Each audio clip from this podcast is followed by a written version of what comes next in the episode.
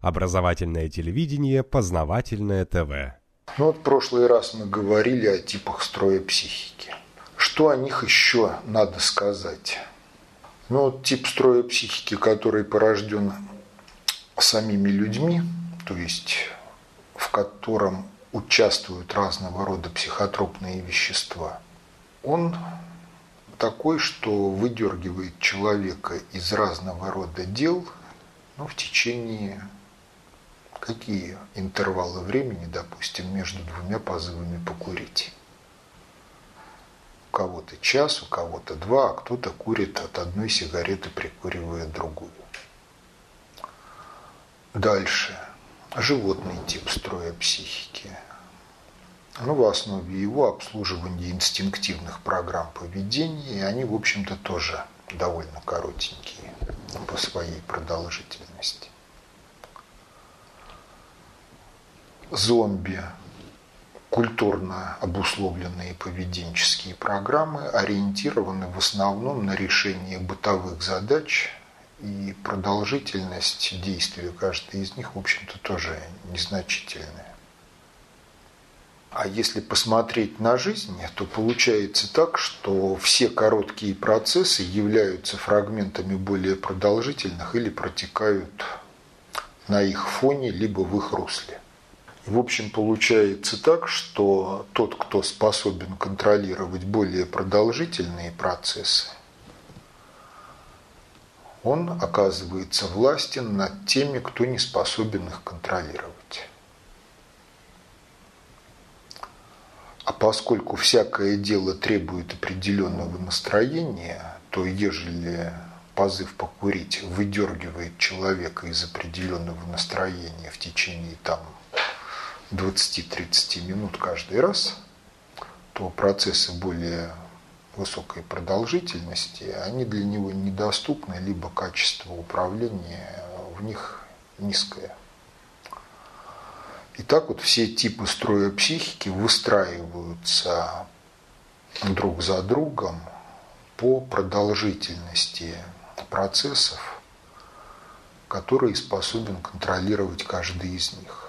И в общем получается так, что культурно обусловленные поведенческие программы, они в пределах жизни человека – а демонический тип строя психики и человечный тип строя психики, реализуя свой творческий потенциал, могут порождать процессы продолжительностью многократно превосходящие жизнь человека. Но тоже получается так, что демонический тип имеет ограничения поскольку демон, в общем-то, ориентируется на свои ресурсы, они ограничены.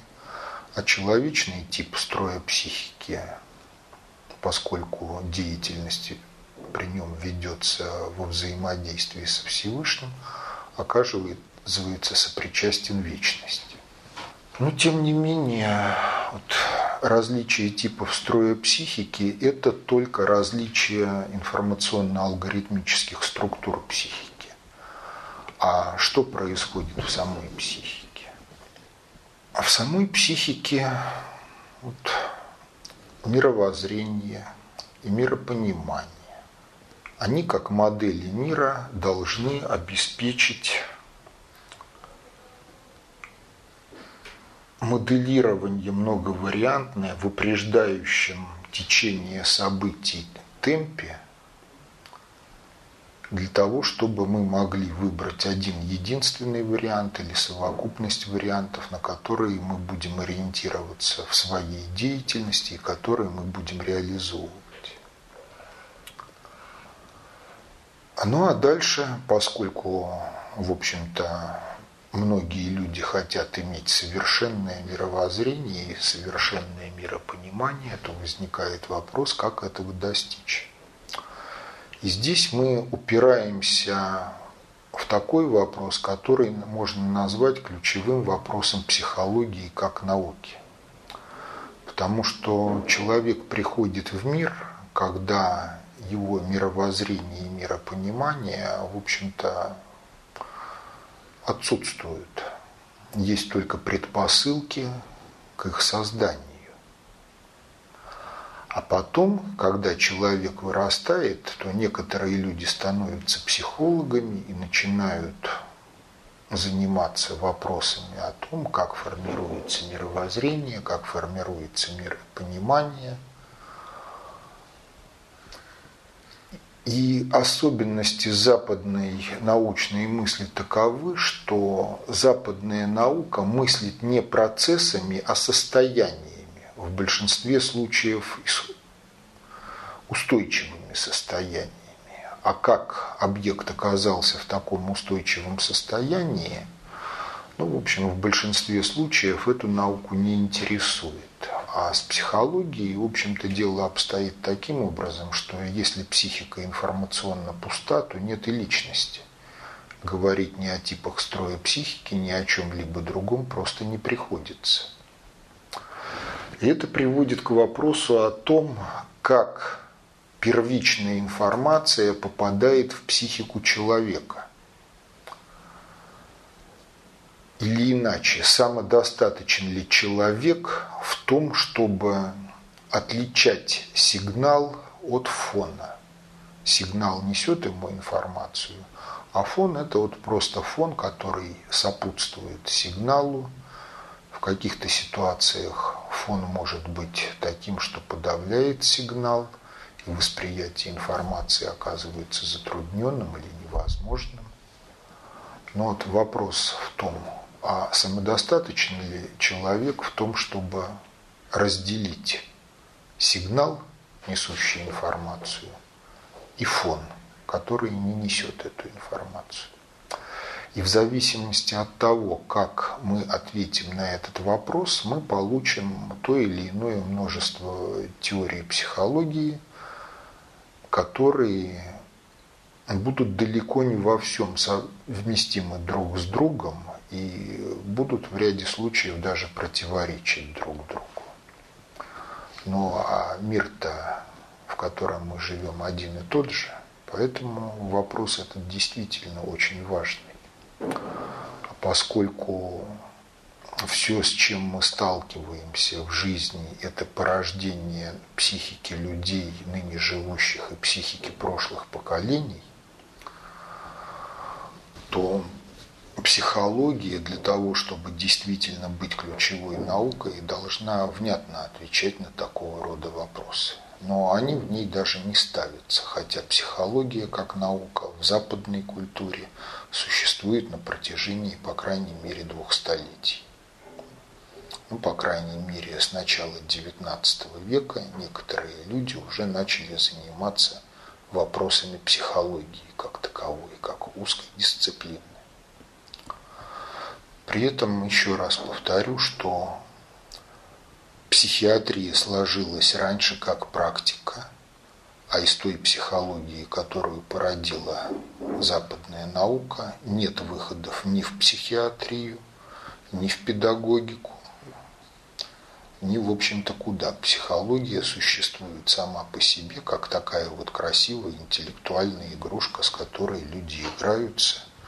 И, в общем-то, далеко не все могут решить те проблемы, с которыми сталкиваются.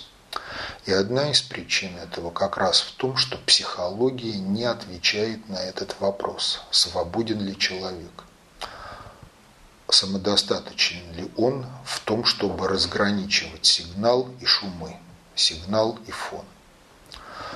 Вот если мы предполагаем, что человек самодостаточен в этом, возникают вопросы, на которые нет ответов. Почему одни люди стремятся к одним и тем же целям, но одни их успешно достигают, а другие не могут их достичь? потому что нет соответствующего информационно-алгоритмического обеспечения, и они не способны его выработать. Почему одни люди стремятся к одним целям, а другие люди этих целей не замечают или им надо указывать на необходимость достижения этих целей?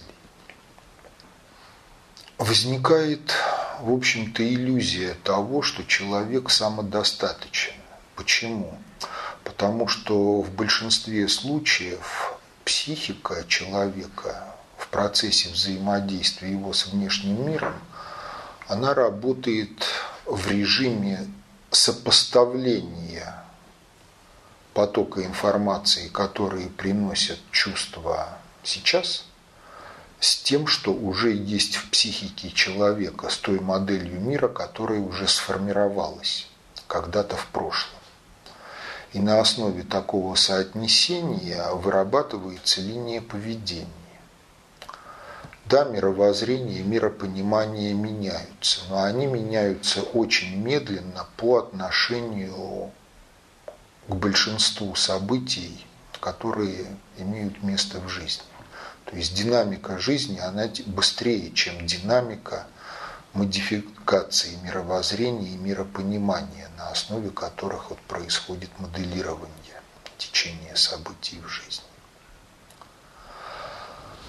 А поскольку в этом режиме человек действительно самоуправляется, и внешние информационные воздействия либо отсутствуют полностью, либо крайне редки, то возникает иллюзия самодостаточности. А если задаться вопросом, как формируется мировоззрение и миропонимание на протяжении периода взросления человека, то что будет? А будет то, что в этом периоде каждый день особенно чем ближе к рождению, тем больше информации новой он приносит. Я подчеркиваю, новой информации, той, которой раньше никогда в психике не было. И есть оценки, согласно которым 90% жизненной информации дети получают в возрасте до 5 лет. По другим оценкам где-то то же самое, но в возрасте до 10 лет. Это как считать.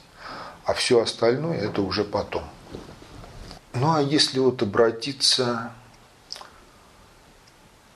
ко взрослости, потому что раннее это детство мы не очень хорошо вспоминаем. Не все могут вспомнить, что было с ними в возрасте до года, до двух лет – может быть, у кого-то есть какие-то отдельные яркие эпизоды, но размотать всю киноленту жизни – это для большинства людей проблема.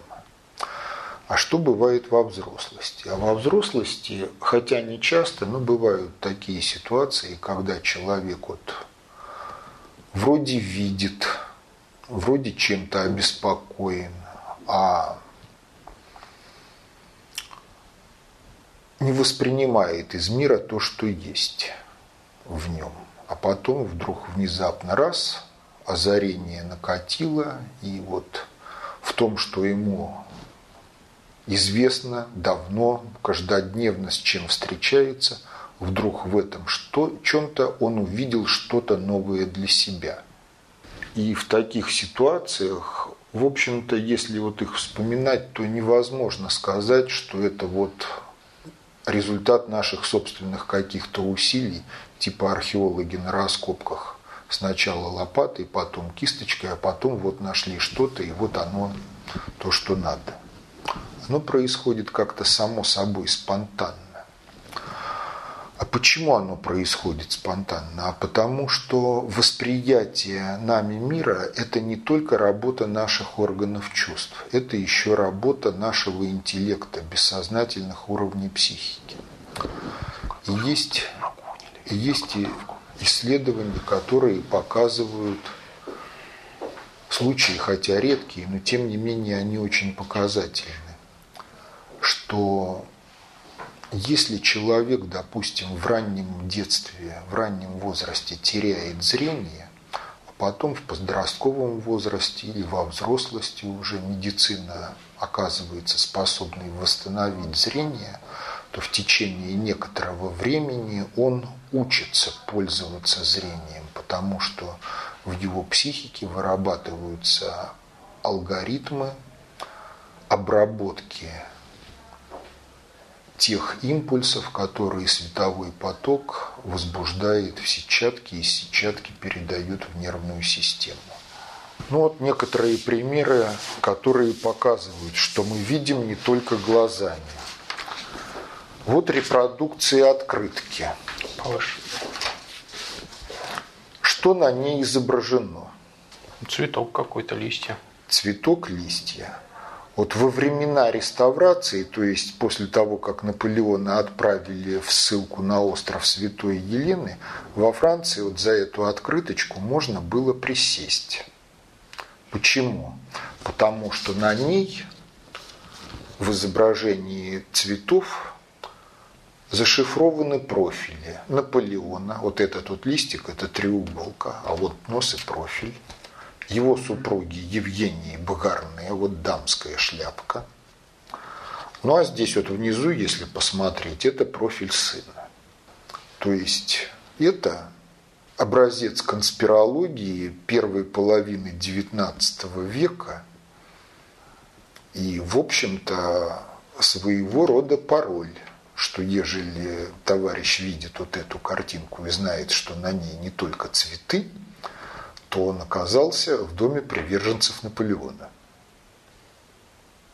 Но для того, чтобы увидеть это, надо что-то знать. Вот еще одна картинка. Кто чего здесь видит?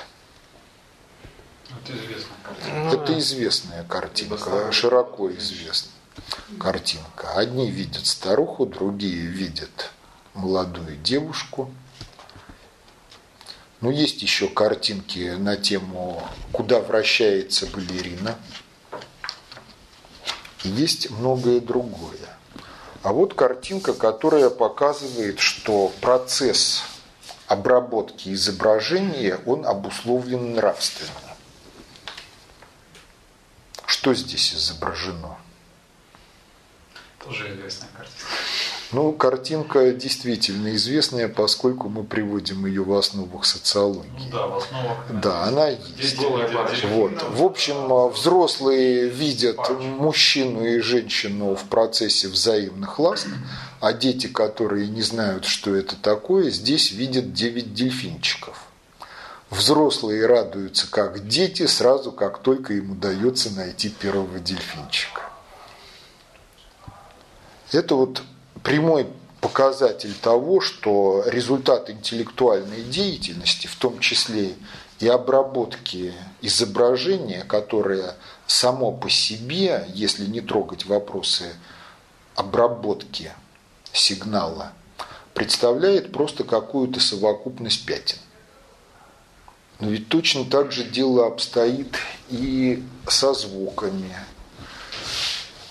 Потому что если арабы различают порядка 4-5 звуков, которые для нас либо Г, либо Х, то это не потому, что наши уши не такие хорошие, как у арабов, а потому что организация психики в аспекте обработки звукового сигнала у них такая, что обеспечивает это различение звуков. А для нас, в силу особенностей нашего языка, нет принципиальных различий, произносим мы «г» русское или «г» украинское. В русском языке эти звуковые различия не несут никакой информации. А в арабском языке это уже различия, которые несут разные смыслы. Примерно то же самое с японцами, которые не знают буквы «Л», звука «Л», и заменяют его на «Р». При этом возникает вопрос, а как они картавят? Тоже интересно на тему, если вот в интернете в поисковике задать, как в разных языках в лексике передаются мяуканье кошек и кукареканье попугаев. Угу. Тоже выясняется, что разные представители разных культур слышат это совершенно по-разному. И вряд ли ознакомившись с тем, как с точки зрения француза кричит петух, вы согласитесь с тем, что это что-то близкое нашему русскому кукареку. То есть есть вопрос действительно такой, который требует ответа. Вот в Коране на этот вопрос ответ дается прямой. Сура 8, аят 29. Если вы будете благоговеть перед Богом, то Бог даст вам развлечение.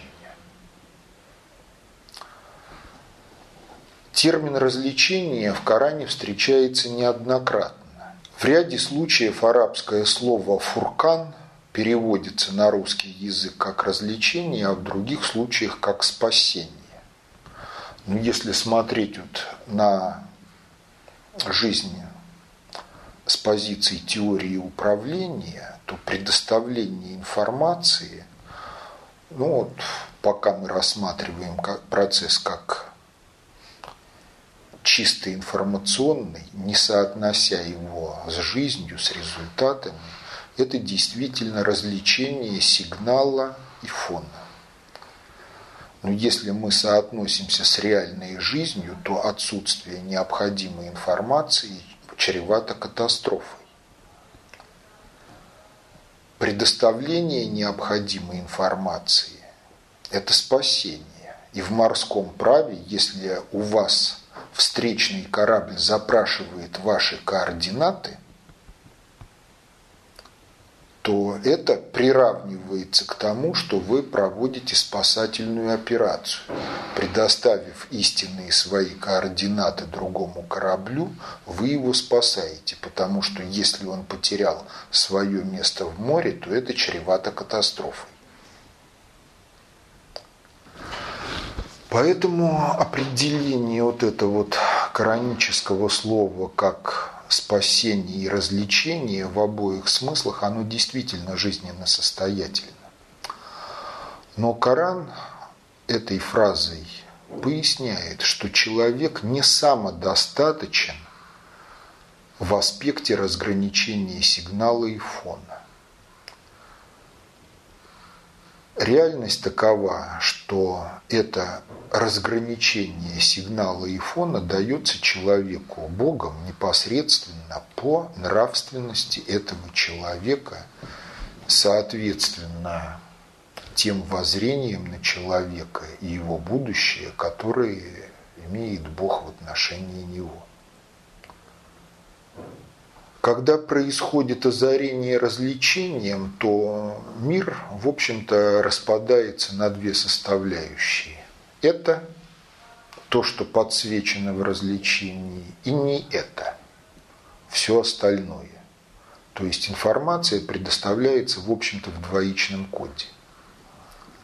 А что происходит дальше – а дальше получается так, что человек может быть невнимательным. И если он невнимателен, то эта вот вспышка озарения развлечением, она прошла. Как в ночи вот вспышка молнии осветила на какую-то секунду-две ландшафт. Все стало видно на многие километры вокруг, потом молния погасла, опять темень, а дальше варианты такие, что человек либо запомнил, либо не запомнил. Внимание обратил, не обратил. Если не обратил внимания, то то, что было явлено ему в развлечении, оно уходит куда-то в глубины памяти, но оно остается там по-прежнему изолированным от всего остального, что есть в психике. А если человек обратил внимание, то дальше идет процесс интеллектуальной обработки явленного в развлечении, в результате чего оно занимает какое-то свое место в мозаичной картине мира. И, в общем-то, пока дети маленькие, вот эти озарения развлечением, они частые, потому что главная задача ребенка – это подготовиться ко взрослой жизни, и один из аспектов этой подготовки – это формирование мировоззрения и миропонимания. А здесь получается так, что поскольку вот мироздание безгранично, а психика человека как информационно-алгоритмическая система ограничена, то встает вопрос, а как неограниченность мироздания, жизни отобразить в эту ограниченную систему? И ответ такой, что это возможно только за счет дискрети... дискретизации. То есть там, где реально в мире какое-то множество, в психике этому множеству соответствует какой-то один объект, образ и система взаимосвязи этого объекта со всеми остальными объектами в психике, которая некоторым образом должна порождаться нашим интеллектом. А пример можете привести, чтобы понять, как это вот бесконечность э, какого-то явления, а у нас это вот рамки. Ну как? Ну вот за окошком пейзаж. А на цифровой фотографии этот пейзаж отображается во что? Ну, просто э, квадратики. В конечный набор пикселей. А за окном ты этот пейзаж чем представлен? Домами, Каждый домик состоит из чего? Из кирпичиков. Каждый кирпичик состоит из чего? Из молекул и так далее и тому подобное. Да, но тем не менее мы же разбиваем это, что дома, да, кирпичи. Но, да, но это, в общем-то, наши условности, потому что если говорить о том, где проходит граница между двух атомов, то вспоминаем формулу Шрёдингера – что есть плотность вероятности распределения элементарной частицы в этом мире.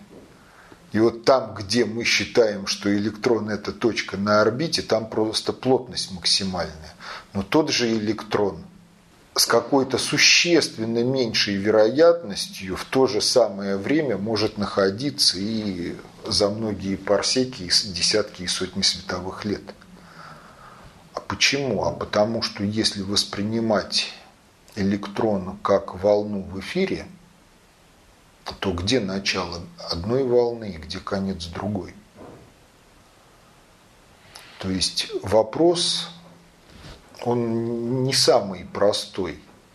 Кроме того, если говорить об электроне, то есть еще один такой анекдот. Анекдот якобы имел место реально в жизни был такой физик Дирак.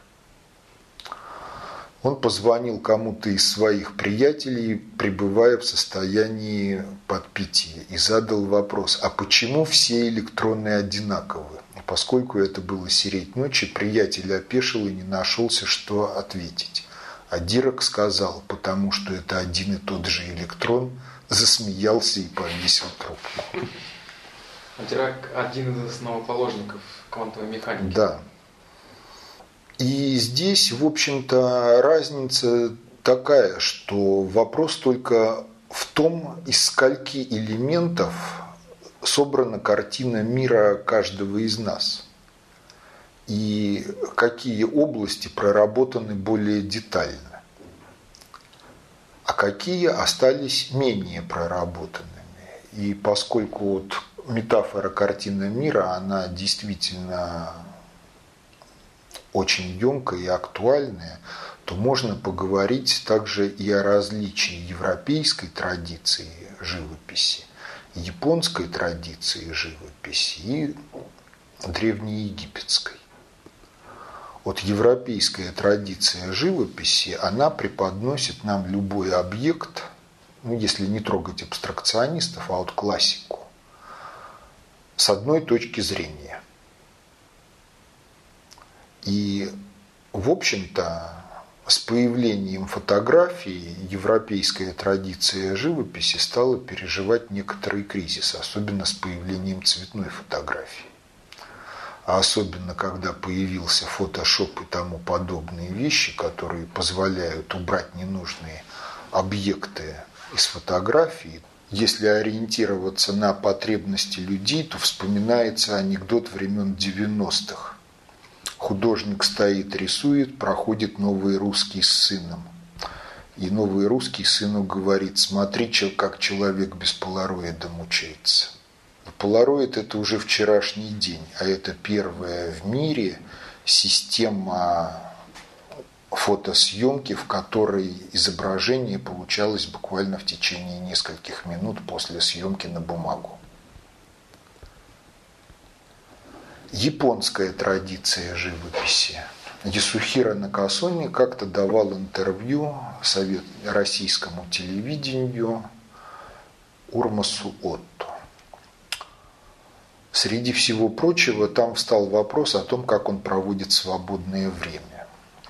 И он сказал, что среди его хобби есть живопись.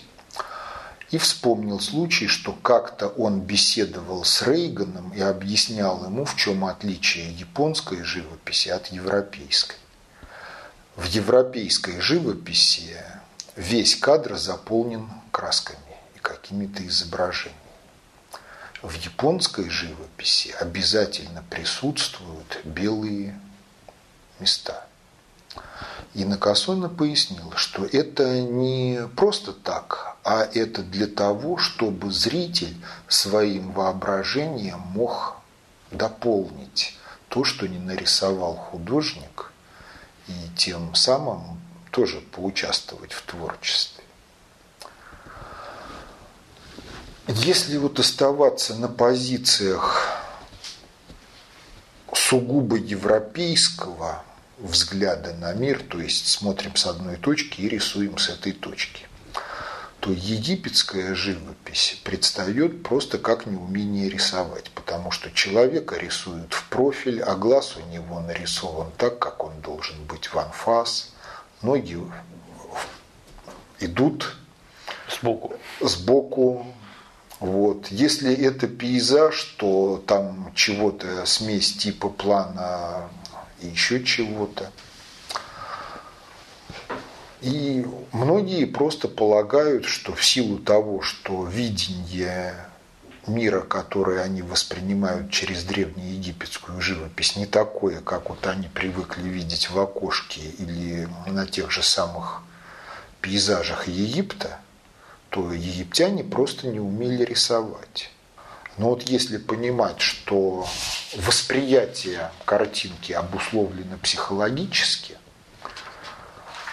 то есть основания полагать, что и порождение картинки обусловлено психологически и культурой мировосприятия человека. И вот один из вариантов состояния в котором человек способен воспринимать мир, но оно характеризуется тем, что если человек смотрит на какой-то объект, то он видит этот объект одновременно с разных ракурсов, изнутри и снаружи. И, соответственно, если попытаться отобразить вот такое видение объекта на плоскости – то мы получим что-то близкое к египетской живописи или что-то близкое к современному машиностроительному черчению, когда объект представлен в нескольких проекциях, могут присутствовать какие-то сечения по разным плоскостям или какие-то сечения по каким-то непрямым линиям, виды изнутри, виды снаружи и так далее и тому подобное. Но это иной взгляд на мир. И он просто зафиксирован в живописи. Почему таким образом? И потому что если вы хотите иметь представление о глазе, то лучше смотреть на него в анфас.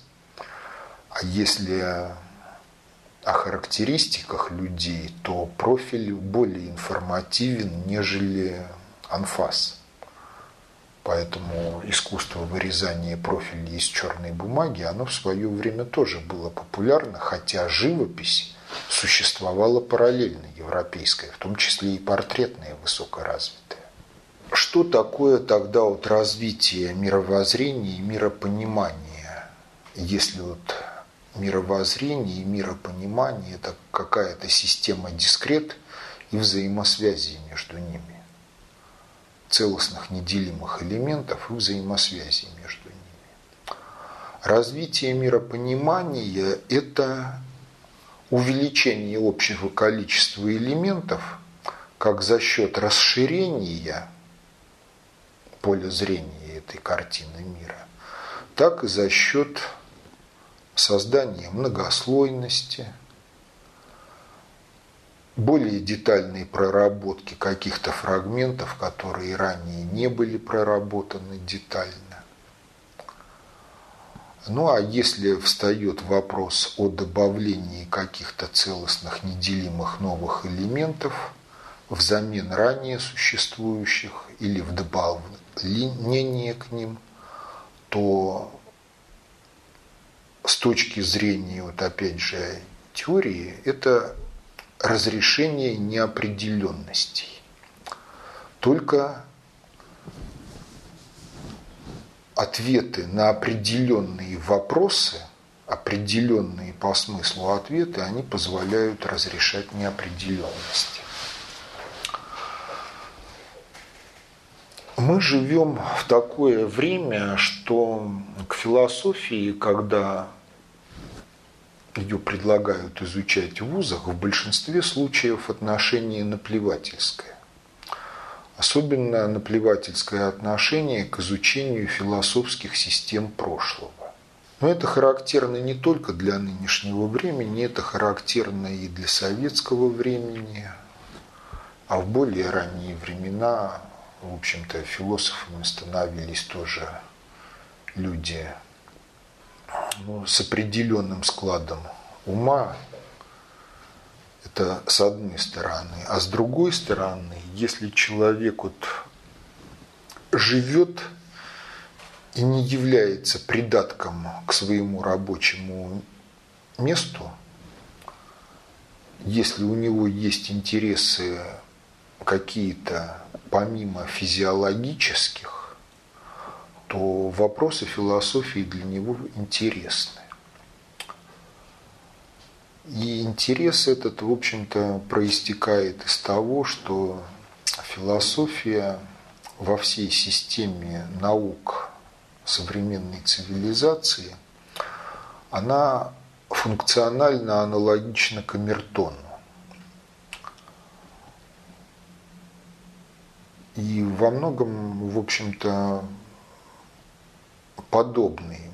Ну, давайте смотреть. Философия, любая философия сама по себе не может решить ни одной практической задачи.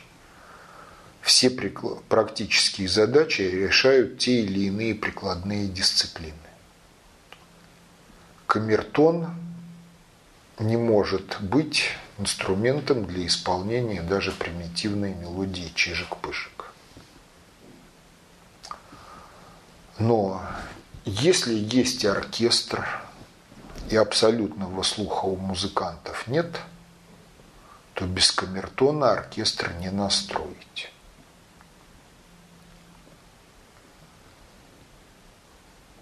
Если философия, как камертон, фальшивит, то вся совокупность частных научных дисциплин оказывается внутренне конфликтной и в итоге получается так, что научная деятельность и практическая деятельность на основе рекомендаций науки сопровождается теми или иными негативными эффектами. Ежели в оркестре несколько камертонов, и, допустим, духовые настраиваются по одному, струнные по-другому, а камертоны разные.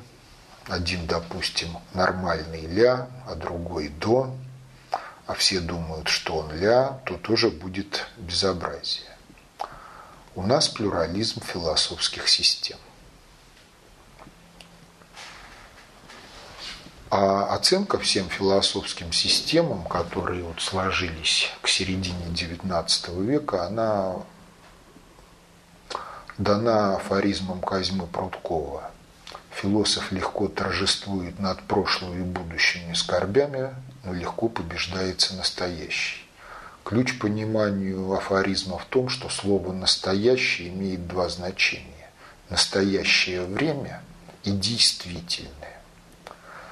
А вот прошлое и будущее скорби, они действительно существуют в настоящее время, но только в психике философа. Если эта психика неадекватна, то над прошлым и будущими скорбями, которые полностью в его власти, он легко торжествует, потому что они существуют только в его воображении, и он может делать с ними что угодно. А вот если его мировоззрение неадекватно, то действительная скорбь, она отличается от его представления о ней. И она торжествует над ним. Ну и когда вот мы учились, господствующей философии в СССР был диалектический материализм, изучали законы диалектики, а законы диалектики Маркс взял у Гегеля, а оценку философии Гегеля опять же дал Хомяков, что Гегель совершил интеллектуальный подвиг, создал философию, которой пользоваться невозможно, потому что наше внутреннее сознание гораздо мощнее нашего логического сознания. А мы в большинстве своем на уровне сознания мыслим все-таки словами. Причина в чем? А правые и левые полушария у нас по-разному развиты. Есть мнение, что якобы человек превосходит всех остальных, потому что его левые полушария более развиты, чем правые. Но есть и другое мнение правое полушарие в период жизни прошлой глобальной цивилизации было угнетено, и это угнетение генетически закрепилось для того, чтобы человеком можно было управлять посредством логики и лексики. Точно так же, как компьютером мы управляем на языке формально-логическом все, что касается тех образов и явлений, которые стоят за идентификаторами программы, на которые мы строим некий вычислительный процесс, это все не компетенция компьютера, это все компетенция программиста и заказчика программного обеспечения. И вот есть мнение, что в прошлой глобальной цивилизации основная масса населения была расами рабов, и дабы не создавать себе проблем, раса господ позаботилась о том, чтобы подавить правое полушарие. И образность осознанного мышления не была свойственна большинству людей.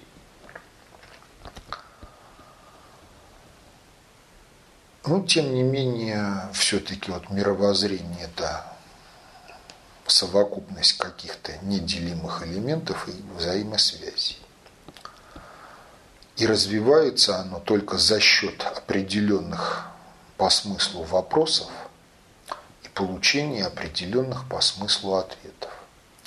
Если обратиться к энциклопедическому словарю и заглянуть в статью Сократа, там можно прочитать, что Сократ один из основоположников диалектики как метода постижения истины путем постановки наводящих вопросов.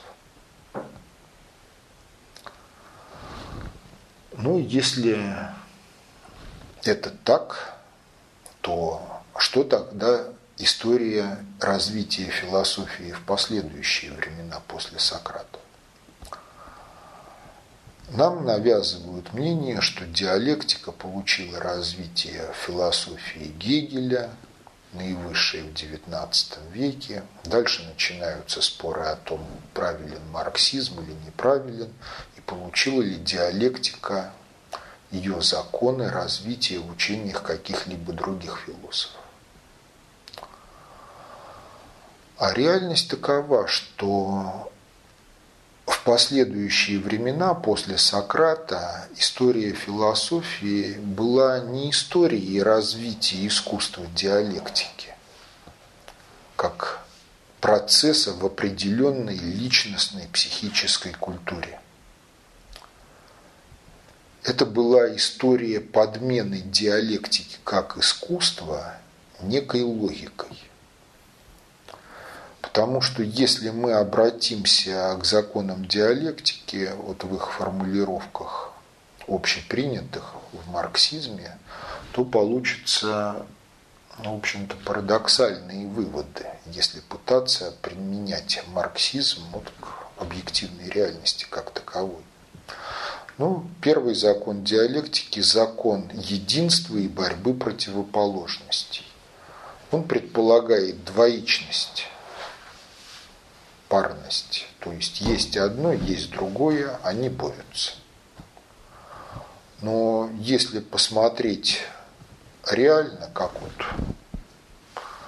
протекали войны, которых было в истории человечества много, то выясняется, что многие войны были не борьбой двух противников, а за обоими противниками стояла одна и та же третья сторона, которая некоторым образом организовала их военные столкновения, а потом, может быть, приняла в нем участие, а может быть, не приняла участие, но продиктовала условия мира, когда обе стороны выдохлись. Ну вот, например, считается, что Первая мировая война 20 века – это результат неумеренных германских амбиций на тему строительства железной дороги через Стамбул в Багдад. А если заглянуть в мемуары гросс-адмирала Тирпица, то там находится очень интересная деталь. Немцы совершенно правильно оценивали, что в военно-экономическом отношении после русско-японской войны Россия еще не готова воевать. И, соответственно, перед кайзером Вильгельмом стояла одна очень простенькая задача. Повоевать хочется, пока Россия слабая, а Кайзер в своих дневниках вдобавок ко всему еще писал, что он просто душой ненавидит славян, хотя и осознает, что перед Богом это грех ненавидеть людей. То повоевать хочется. Россия слабая. Есть шансы на то, что война завершится в пользу Германии. Но у России есть договор с Францией, Опять же, есть Англия. Как будет? И дабы прозондировать обстановку, принц Генрих Прусский отправился в Великобританию незадолго до войны. Когда он вернулся, он папе доложил, что английский король в воздушевной беседе сказал ему, что разборки на Балканах – это такая мелочь, ради которой Англия в войну вмешиваться не будет. единственный немец в руководстве Германии, который понимал, что это блеф, это был гросс-адмирал Терпец. И он пытался объяснить кайзеру, что это все обман, это подстава. Но кайзер сказал, слово короля мне достаточно. И Германия вступила в войну. Через три дня Англия объявила о том, что она вступает в войну. Но назад-то дороги нет. Когда произошла февральская революция в британском парламенте, сказали, что одна из целей войны достигнута. когда рухнула Германская империя, была достигнута вторая цель войны. В закон единства и борьбы противоположностей это не вписывается, потому что присутствовала управляющая третья, которая не является ни той, ни другой противоположностью, а преследует свои интересы. То есть реальность такова, что в мировосприятии людей любой процесс – это взаимодействие неких разнокачественностей. Если мы моделируем течение процесса с целью прогностики будущего, то вопрос в том, сколько разнокачественностей нам надо взять для того, чтобы прогноз был состоятелен. Ответ на этот вопрос он обусловлен задачей, потому что если, допустим, у нас задача донести мегатонный заряд до оппонента, то точность попадания плюс-минус полкилометра, она в принципе устраивает. Если же у нас задача донести до оппонента 150 килограмм тротила – то для того, чтобы быть убедительным, мы должны попасть, в общем-то, в форточку. То есть, с одной стороны, требование к прогностике диктует сама задача. Если требования к точности прогностики выработаны, то тогда мы можем говорить о том, какие разнокачественности привлекать к рассмотрению, а какие считать незначительными. Но с учетом того, что наша психика двухуровневая, сознание 15 бит в секунду и 8, 9, 7, 9 объектов одновременно, то наша задача поставить правильно задачу перед нашими бессознательными уровнями психики. А они уж там сами определятся, с какими разнокачественностями и как работать. Следующий закон диалектики, второй закон перехода количественных изменений в качественные и качественных в количественные. Химии есть такое явление изоморфизм, когда одни разные химические вещества обладают одинаковым химическим составом, но в силу того, что они разные вещества, то и химические свойства их разные а количество атомов в молекулах и их разновидности у них одинаково. Вот этот явление изоморфизм не вписывается в закон перехода качественных изменений в количественные и обратно. По той простой причине, что разные химические вещества возникают из-за того, что в их молекулах одни и те же атомы по-разному упорядочены. И когда Гегель формировал этот закон, формулировал, а потом этот закон переняли Маркс, Ленин и прочие марксисты, то, в общем-то, явление изоморфизма было известно, а во всех, ну, практически во всех языках числительные делятся на количественные и порядковые, что тоже было известно. А если смешивать количественные и порядковые числительные в одном и том же процессе, не видя их границ, то можно построить вот такую шутку, которая вызывает интерес у детей. Ребенку можно предложить, вот у человека 11 пальцев на руках. Ребенок задает вопрос, как так, не может такого быть 10, а давай считать, давай. Положили.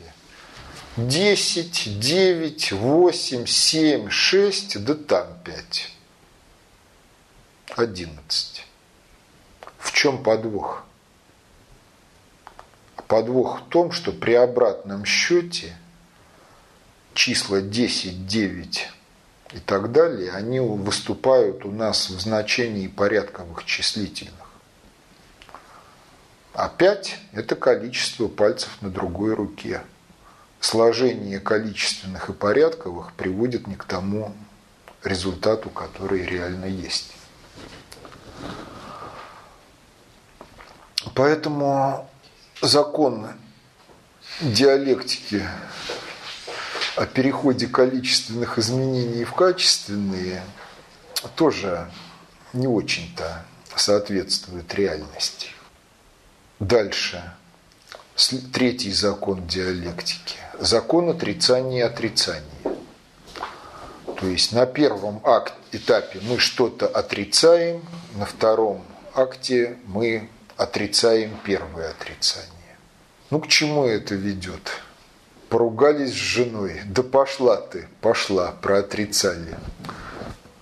Кажется, погорячился. Вернись, да пошел ты. И, в общем-то, если посмотреть, как воспринимается по жизни закон отрицания и отрицания, то это ориентация на разрушение и деградацию. Завершили строительство, дом под крышей, сняли крышу, развалили стены, развалили фундамент. Все это акты отрицания предшествующих отрицаний. Ну а если вот все-таки законы диалектики навязаны, психика их не отвергла, и они присутствуют в психике, то что будет? А будет то, что они будут подрезать с мировосприятия человека – и будут подрезать с результатов решения им прогностических задач все то, что не лезет в эти формулировки. И мне приходилось видеть, когда человек ну, вырабатывал мнение адекватное жизни, реально. Но в силу того, что это мнение не вписывалось в формулировки законов диалектики, и всесильное учение Маркса, а всесильно оно, как говорили, потому что оно верно, он отказывался от заведомо адекватного правильного мнения, которое просто не влезало вот в догматы того учения, с которым он согласился. Да, но тут дополнение даже, что не только диалектика и марксизм, а это к любому относится. Когда у человека есть а, система мировоззрений и да, вера дог, во что-либо. Догмы они да. ограничивают, закрепощают это... и все такое прочее. Вот. И в общем получается так, что вот та одна единственная фраза, из энциклопедического словаря о том, что Сократ один из основоположников диалектики как искусство постижения истины путем постановки вопросов, это единственное, что о диалектике следует говорить. А вот все остальное, что история философии вам предлагает, это уже от лукавого. Но если это искусство, то оно не формализуется, не алгоритмизуется. По той простой причине, что всякий познавательный акт, он уникален. И в силу уникальности не получается построить такую систему, с какой мы сталкиваемся, допустим, при инсталляции программного комплекса типа, допустим, Corel Draw когда программа инсталлятора задает целую кучу вопросов на тему «поставьте галочки, нужны вам эти самые акты или не нужны опции». Проставил опции, получил результат. Вот с диалектикой такой вариант не проходит. Нет общих формулировок, где можно проставить какие-то галочки и в итоге получить работоспособный алгоритм решения какой-то задачи. То есть диалектика – это действительно искусство.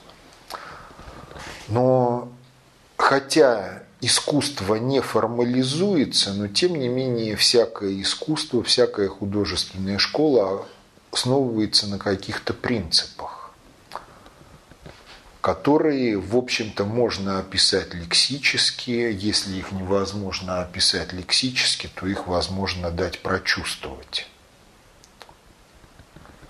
И это обстоятельство приводит к вопросу о том, почему диалектика в психике одних людей позволяет решать задачи, формулируя вопросы явно, либо не формулируя вопросы, но тем не менее вопросы где-то в глубинах психики формируются, и на уровень сознания выходят внятные ответы на них. Ответ на этот вопрос, он связан и с мировоззренческими системами, и с особенностями психики каждого из людей. Во-первых, все, что касается мировоззренческих систем. Диалектика может быть ограничена работоспособна в мировоззрении и миропонимании на основе четырехкомпонентного набора вещество, дух, пространство, время по той простой причине, что в духе скрыты неопределенности – в отношении информации и алгоритмики. Если бессознательные уровни психики эти неопределенности разрешают адекватно, то в этой системе предельных обобщений диалектика как метод познания путем постановки вопросов, она может быть работоспособна. Но ограничена в системе миропонимания, в которой предельными обобщениями являются триединство материи, информации и мира, диалектика более работоспособна. И в этом ответ на вопрос, почему система я-центричная, четырехкомпонентная предложена всем, и она культовая в науке и философии – а система триединства – удел весьма узкого круга эзотеристов. Именно потому, что она обеспечивает преимущество. А второй вопрос связан с тем, что надо дать ответ на вопрос, а откуда берутся вопросы в процессе познания. Вот если вопросы возникают в пределах той системы элементов, на основе которых мировоззрение уже сложилось, то в принципе все может работать на основе логики. А чего это это тут такое, что концы с концами не сходятся? А вот когда речь заходит действительно о познании нового чего-то, о творчестве нового, то предпосылкой к диалектическому познанию, то есть постановке вопросов, является озарение развлечением, которое в руках Всевышнего. И вот ежели внимание поймало то, что было явлено в развлечении, осознанная воля дала команду бессознательным уровнем психики ответить на вопрос, что это такое и как оно связано со всем остальным, то запускается вот то, что можно назвать искусство диалектики. И если картина мира не дефективна, если организм человека не покалечен, если интеллект не расщеплен на несколько автономно работающих и конфликтующих модулей, это с точки зрения психиатрии шизофрении, то тогда в силу того, что и человек – часть триединства материи, информации и меры, и мир, о котором задаются вопросы, это тоже триединство материи, информации и мира, то начинает работать принцип «каков вопрос, таков и ответ». То есть ответ и вопрос – это два зеркальных явления. И правильно поставленный вопрос, он содержит в себе уже половину, а в ряде случаев и более чем половину смысла ответа на него. И есть один из вариантов, в общем-то, мы иногда его практикуем. Студенту предлагается не отвечать на вопросы по курсу, а задавать вопросы по курсу. В большинстве случаев это позволяет более ярко понять и увидеть, чего студент не доучил и чего он не понял. Обычная процедура. Приходит студент, бери билет, берет. Ну, если задача оценить полноту знаний, Вот. то обычно преподаватель тыкает угадайкой. Вот. Попасть в то, что Вот. знает. Здесь предлагается другой вариант. Ты курс прослушал? Прослушал. Учебник прочитал? Прочитал. Какие у тебя есть вопросы?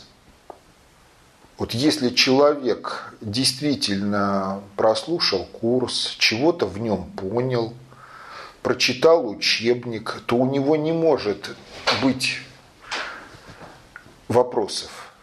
Если даже вопросов у него не возникло тогда, когда он этим делом занимался, то эти вопросы должны возникнуть, когда его поставили перед необходимостью их сформулировать. Это касается чего угодно. Хоть математики, хоть физики, хоть биологии, хоть каких-либо технических дисциплин. Но если человек понимает проблематику дисциплины, у него всегда будут вопросы, выходящие за пределы учебника или углубляющие что-то, что есть в этом учебнике. Если он в состоянии их сформулировать, и есть предмет поговорить по существу на эти вопросы, то тогда можно оценить его знания более адекватно, нежели в системе угадайки, как в ЕГЭ, который из четырех вопросов правильный, а какой неправильный. Либо в традиционной системе, когда тяни билет, а потом рассказывай и решай задачки в соответствии с тем, что есть в билетах. Ну а дальше возникает вопрос о работоспособности от этой самой процедуры. Тут получается так, что если эмоционально-смысловой строй правильный, то вопрос будет сформулирован с уровня сознания тоже правильно. Потому что вопрос на уровень сознания, он тоже как-то выдается бессознательными уровнями психики. То есть имеет место такой вот диалог, в котором очень трудно поймать начало. Но вопрос уходит в бессознательные уровни психики, в общем-то, с сознательных уровней психики. И вот если эмоционально-смысловой строй правилен, то бессознательные уровни психики работают тоже правильно. А вот если эмоционально-смысловой строй неправильный, то бессознательные уровни психики работают неправильно. И они могут выдать тогда и неправильный ответ на тот вопрос, который правильно или неправильно сформулирован на уровне сознания. Дальше возникает вопрос, что если диалектика искусства, то как ее освоить так, чтобы собственная психика поддерживала это искусство и познавательно-творческие акты были успешны? Ну, понятно, что если искусство не формализуемо, то читать какие-либо наставления, в общем-то, бестолково. Остается что? Практическое собственное познание и чтение той или иной литературы, в которой запечатлено это искусство познания в отношении тех или иных проблем. Потому что, понимаете, вся вот литература, все тексты, они делятся, в принципе, на две категории. Первая категория – это повествование о том, что автору известно.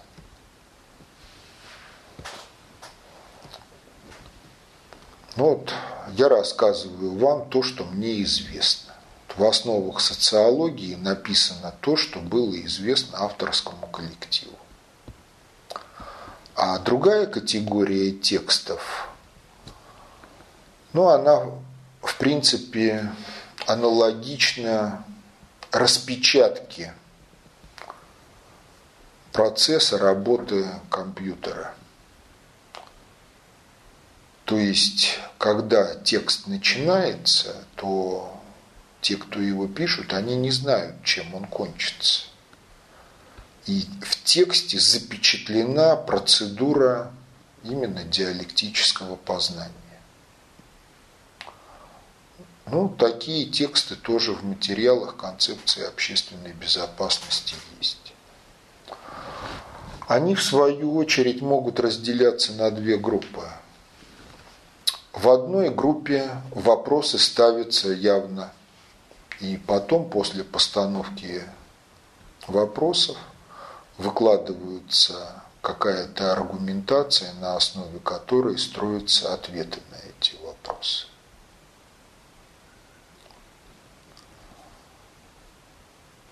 Другая категория текстов, где запечатлена диалектическая процедура, она несколько посложнее по той простой причине, что вопросы остаются в умолчаниях.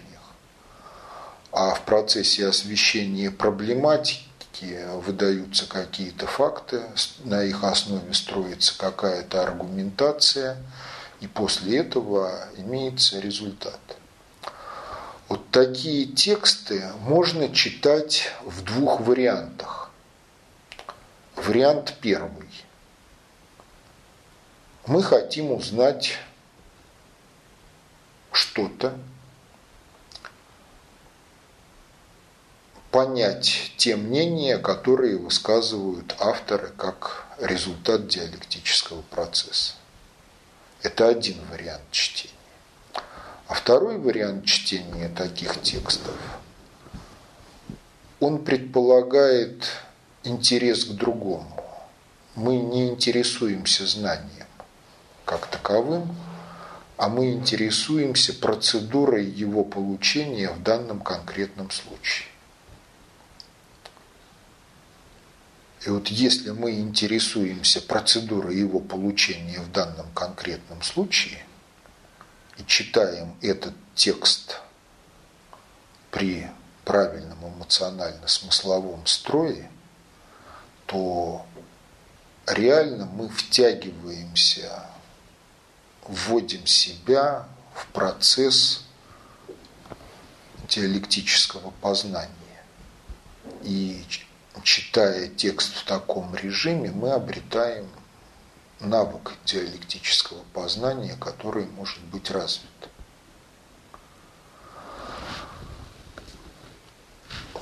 Ну вот в таком режиме можно читать Сталина. Сталин владел диалектикой. И это владение диалектикой выразилось в том, что он смог поднять Советский Союз от сахи и всеобщей безграмотности к передовым технологиям своего времени и наиболее высокому уровню образования, прежде всего молодежи. Читать Маркса без толку. Маркс – это калейдоскоп. Владимир Михайлович ездил в Китай на конференцию по марксизму и рассказывал, что там был один японец, который смог раскопать в библиотеках тексты, из которых Маркс компилировал «Капитал». То есть авторского текста Маркса в «Капитале» это только связки между выдержками из газет, журналов того времени которые в ряде случаев просто вставлены в текст без ссылок. Это компиляция.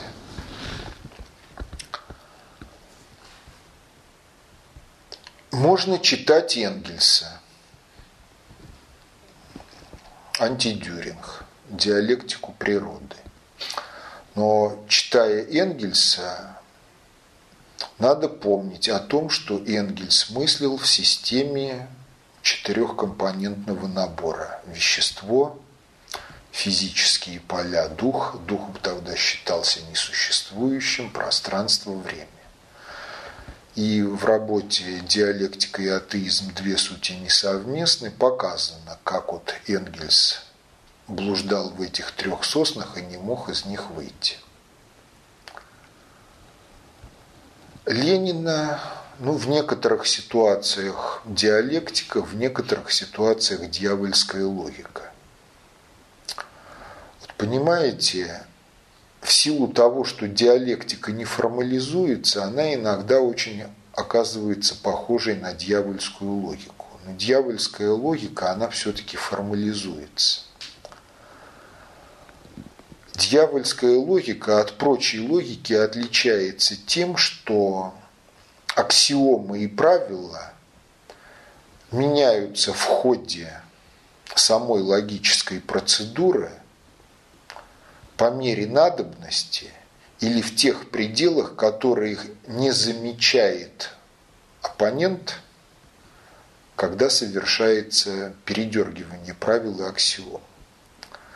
Поэтому с помощью дьявольской логики можно доказать все, что угодно.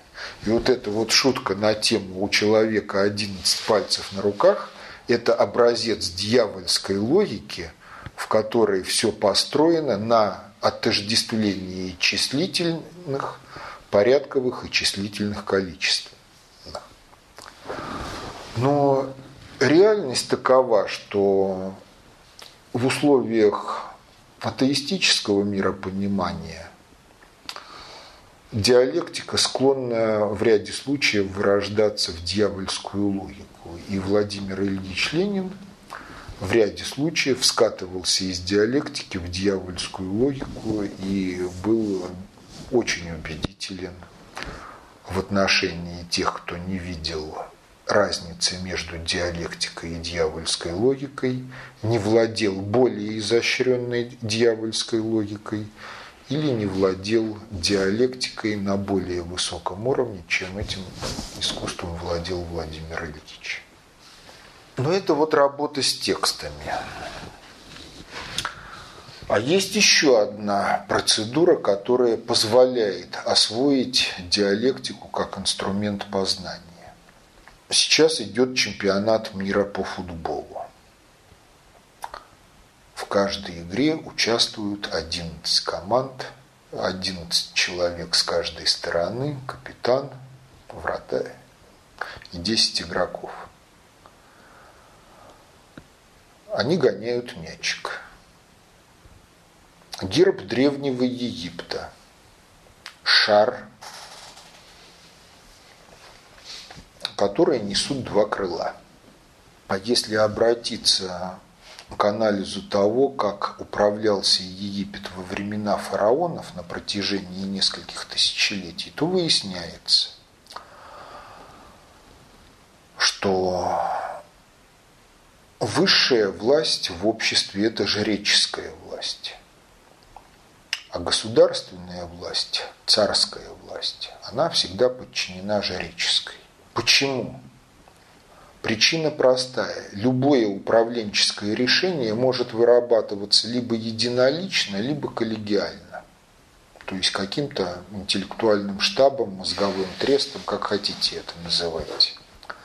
Но вот когда дело доходит до его практического исполнения, то ответственность за исполнение может быть только единоличной и персональной. Если этот принцип нарушается, то возникают такие пословицы, как «у семи нянек дитя без глазу». Или турецкая пословица «два капитана судно утопят». Почему? Потому что если процессом управления руководит один – то так или иначе к нему стекается вся информация, которую он затребует о течении этого процесса. С той или иной либо детальностью, но всегда, если это квалифицированный управленец, эта информация будет стекаться к нему. Если во главе процесса исполнения управленческого решения стоят два и более – то всегда найдутся какие-то информационные потоки, которые не дойдут ни до кого из тех, кто якобы коллективно ответственен за решение. Ну, пример. Значит, за создание морской компоненты ядерных стратегических сил США на протяжении длительного времени отвечал Хайм Риковер – американский адмирал. Он отвечал один и за корабль, и за ракеты, которые будут на этом корабле, и за то, чтобы ракеты соответствовали кораблю. У нас в то же время, в послесталинские времена, было коллективное руководство. Поэтому за такие объекты, как система лодка плюс стратегическая ракета, персонально, единолично не отвечал, в общем-то, никто. В итоге получилось то, что получилось. В послесталинские времена один из лозунгов борьбы с культом личности это был лозунг осуществления коллективного руководства коллективное руководство в конечном итоге привело Советский Союз к краху, потому что за него не отвечал никто. Если обратиться к Египту времен фараонов, то получалось так, что весь комплекс управленческих решений в отношении экономики, внутренней политики, внешней политики Египта – вырабатывал не фараон и не администрация фараона. Весь комплекс управленческих решений вырабатывало высшее жречество Египта. Высшее жречество Египта было представлено двумя командами, команда севера и команда юга. Каждая включала в себя по 11 человек во главе с капитаном команды или первым иерархом, как хотите. Вот права высшего жречества в той и в другой команде были одинаковые. И они, в общем-то, параллельно занимались проработкой одних и тех же вопросов, анализировали проблематику, думали, как эти проблемы решать, какими путями, какими методами, ну и вырабатывали какие-то решения. И эта система существовала на протяжении многих веков. И обратите внимание, на системном уровне было запрограммировано, что неизбежны ситуации, когда равноправные люди по одному и тому же вопросу приходят к взаимоисключающим мнениям. Если они приходят к взаимоисключающим мнениям, то возникает вопрос, чего делать? Вот в других культурах такого рода вопросы решаются просто голосованием, а количество участников голосования должно быть нечетным, и право воздержаться блокируется. Голоса как-то распределяются, то или иное решение принято. Но ведь большинство тоже в состоянии ошибаться. И если, допустим, общество сталкивается с какими-то проблемами и заняться социальными опросами на тему о том, в результате чего возникли эти проблемы, то если правильно поставить спектр ответов, то вы получите некое большинство и некое меньшинство – И выясняется, что в таких ситуациях мнение большинства гроша ломаного не стоит, потому что проблемы, если анализировать от процесс их возникновения, именно и возникли как результат реализации менталитета большинства в той или иной практической деятельности. А вот мнение меньшинства, они нуждаются в анализе именно потому, что они не совпадают с мнением большинства, и там могут быть здравые мнения об этих проблемах. То есть то, что в системе была запрограммирована ситуация, когда вопрос в принципе нельзя решить методом голосования, говорит о том, что были какие-то иные процедуры преодоления разногласий. Ну, какие могут быть еще процедуры? Ну, например, метание жребия. В Коране метание жребия характеризуется как деяние, принадлежащее уделу сатаны. Почему? А потому что если бы, допустим, первые иерархии решили бы подбросить пятачок, то с нашей точки зрения они были магами.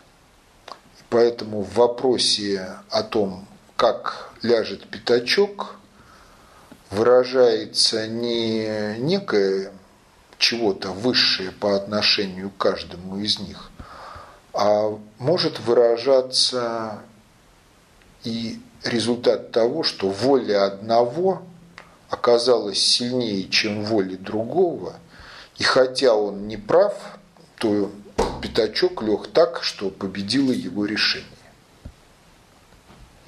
Ну, в одном из фильмов был вообще замечательный сюжет. Два товарища решают вопрос, кто будет нести тяжелый вещь-мешок в тылу врага, подбрасывая пятачок инициатор этой идеи говорит, если орел, то я, то не я, ты, а если решка, то не я. Второй говорит, ладно, согласен, бросает пятачок, и он так вот ребром входит в песочек. Инициатор этой идеи вынужден нести тяжелый вещмешок. Это вот на тему о том, что в этом может выражаться магия. А что тогда остается еще? А остается еще один вопрос. Докопаться до тех причин, по которым компетентные и заинтересованные люди пришли к двум взаимно несовместимым мнениям. В чем могут быть причины? Разная информированность. То есть проверяем ту базу данных, на основе которых выработано каждое из мнений. Одни знают одно, другие знают другое, одни не знают этого, другие не знают того. Если объединить базы данных, то что получится? Какое мнение? Если это не приводит к согласию, то возникает следующий вопрос. Интеллект кого-то, обрабатывая достоверную информацию, глючит – надо добраться до этих глюков. И тут наступают нравственно-психологические аспекты. Если человек преисполнен амбиций и притязаний на персональные авторские права, типа «я гений, вот какую задачу я решил, и никто другой не смог», то разборки на тему о том, как чья психика глючит, они становятся невозможными. Потому что для самолюбия это крайне неприятная процедура. А вот если нет персональных притязаний на авторские права, а есть желание действительно решить проблему, то самолюбие остается где-то там за дверями, и можно докопаться до субъективно-личностных причин, по которым на основе одной и той же информации люди приходят к взаимно несовместимым или взаимно исключающим мнениям. Тогда выявляются ошибки субъективизма и порождается, признается правота одной из сторон, либо выявляются ошибки субъективизма обеих сторон, и в результате рождается некое третье мнение, которое качественно превосходит первые два исходные.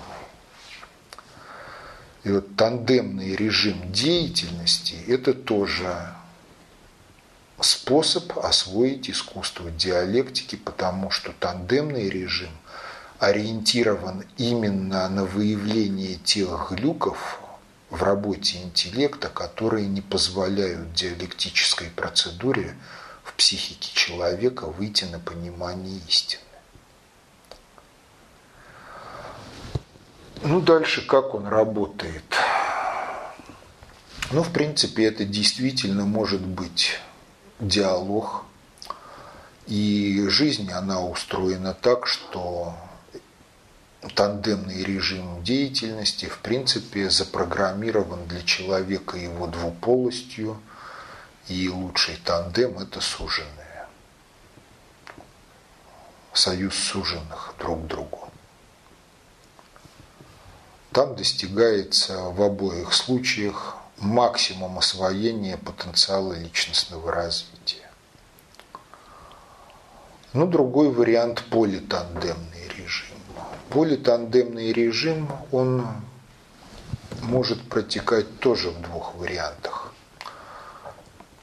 Ну, один вариант можно назвать ромашкой, то есть когда координатор проекта поочередно обсуждает одну и ту же проблематику – с разными людьми в тандемном режиме, и в результате возникает некое мнение по какому-то вопросу, которое так или иначе признается всеми участниками команды. А другой вариант – это можно назвать синхрофазотрон, когда мнение бродит по кругу, по цепочке, как правило, легче это делать, если мы имеем текст исходный, и за всеми участниками процесса признается право с этим делом, текстом делать все, что угодно. То есть вписывать в него все, что они считают нужным, вычеркивать из него все, что они считают нужным, заниматься изменением стилистики – заниматься синонимическим уточ... преобразованием текста и уточнением. Вот понимаете, если есть базовый навык диалектики как искусство, нету личных амбиций и боязни, что кто-то там у меня вытрет ноги, и я буду выглядеть идиотом на фоне их, то процесс сходится к порождению текста, до понимания глубины которого участникам процесса в ряде случаев надо личностно развиваться несколько лет.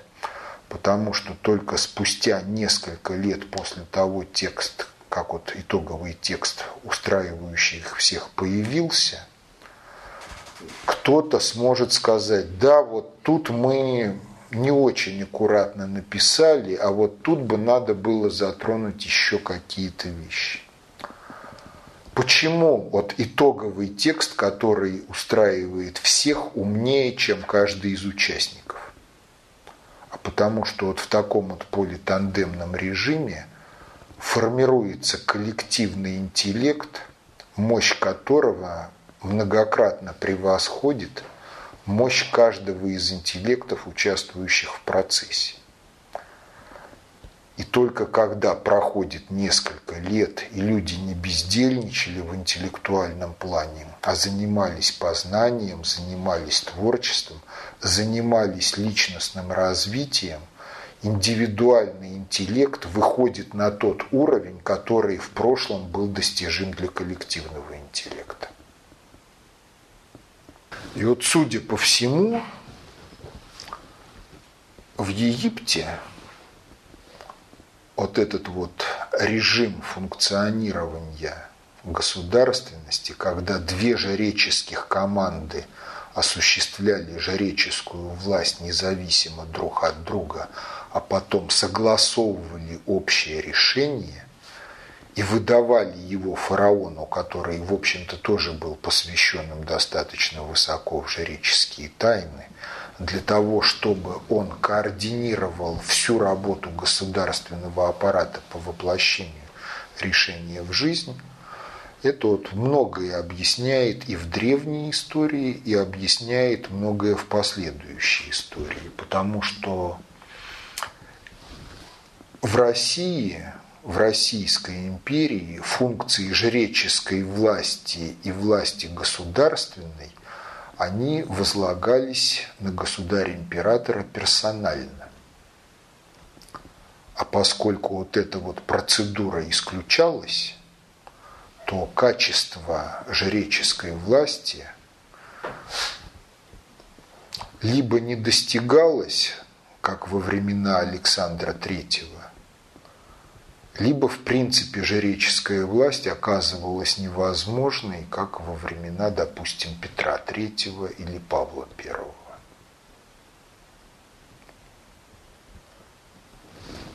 Если говорить об эпохе Екатерины, то там все-таки скорее мы обязаны успехами не интеллектуальной мощи Екатерины, а ее интуиции и тому, что ее система чувств позволяла вписываться в процесс, в течение процессов и двигаться в этом потоке, ну, примерно так же, как парусник при правильно поставленных парусах движется под воздействием ветра, в том числе и в лавировку против ветра. Но это один из режимов работы психики, когда из чувств напрямую в решение. Но, тем не менее, тоже было достаточно эффективно, поскольку интуиция и чувства у Екатерины в психику были интегрированы, они лежали где-то в сторонке.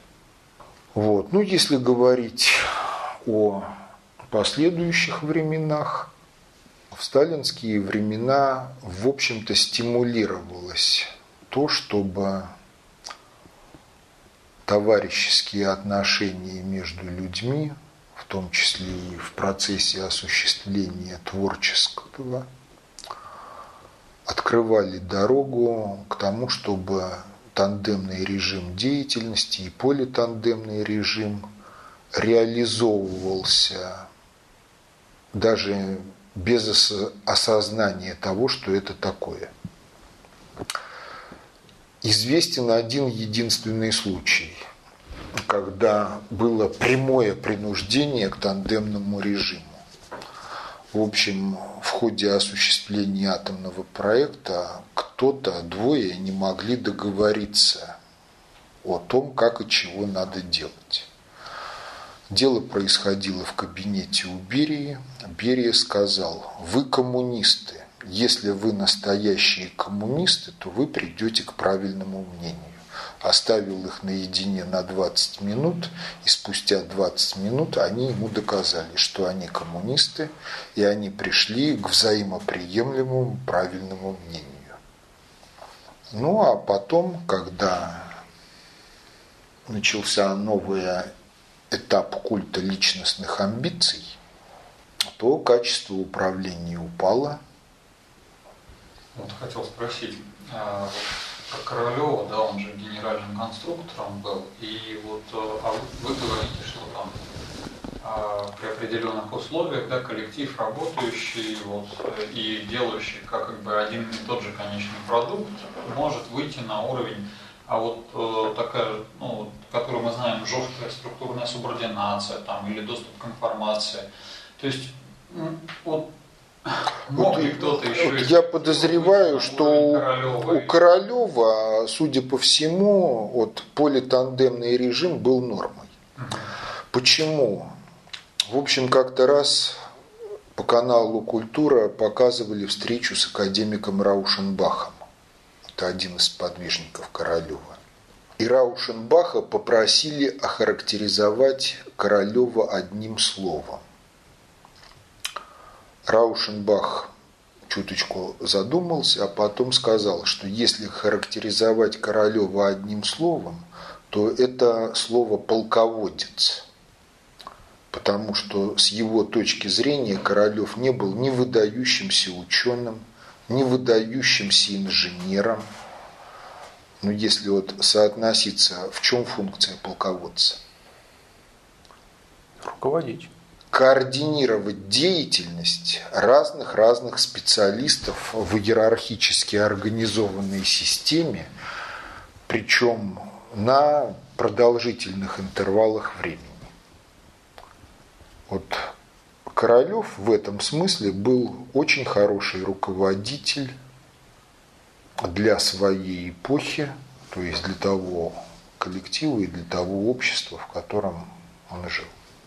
Еще вопрос. А вот ну, с историей вот нашей, вот, а, там, э, если вот дальше дальше откатываться, то вот так не на слуху какие-то примеры, которые вот, в государственном управлении вот, на уровне там, да, вот Древний Египет, Древняя Русь, да, вот было ли у нас в жречестве э, реализовано вот, каким-то образом эта функция, или у нас всегда сводилось к индивидуализму, что был вот здесь вот какой-то старец? Нет, вот какой нет, старец. у нас это не сводилось к индивидуализму, потому что то, что называется жречеством, это было общецивилизационной социальной группой, точно так же, как и княжеско-боярское сословие было общецивилизационным профессиональным сообществом управленцев-исполнителей. В тех исторических документах, которые дошли до нас, это засвидетельствовано о том, что Новгород сам призывал князей. И что на протяжении удельно-княжеской эпохи князья не сидели подолгу в одном каком-то княжестве, а шла ротация кадров. Но это было по инерции от той эпохи, когда не князья сами решали вопросы ротации, а когда жречество решало, кто кому какую задачу доверить и выполнить. Там была другая система в нашем вот, в современном понимании государственности на Руси не было. Но система управления в некоторых аспектах была более эффективна, чем система государственного управления в других цивилизациях. Но это отдельная тема. Ближе к народовластию? Но это ближе к народовластию по той причине, что доступ к жреческой власти был открыт всем. А поскольку в нравственно-этическом отношении общество было едино, то есть одна и та же нравственность и одна и та же этика была свойственна жрецам, князьям, боярам так называемым простолюдинам, то проблем не могло возникать. Потому что система взаимоподчинения и взаимной ответственности, она была функциональна.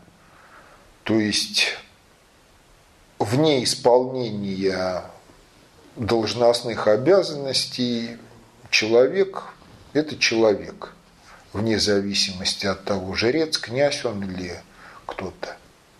Если дело доходит до исполнения должностных обязанностей, то ему подчиняются не как родовитому какому-то там, а именно как человеку, который руководит коллективной деятельностью и берет на себя ответственность за эту деятельность. А можно ли сказать, что вот э, то направление, которое выкладывает в умах людей, э, давая концепцию внутренний предиктор, это вот какой-то вот такой пример, чтобы мы э, Да, потому что концепция общественной безопасности, она предполагает нравственную и этическую однородность общества. Познавательная точка ТВ. Много интересного.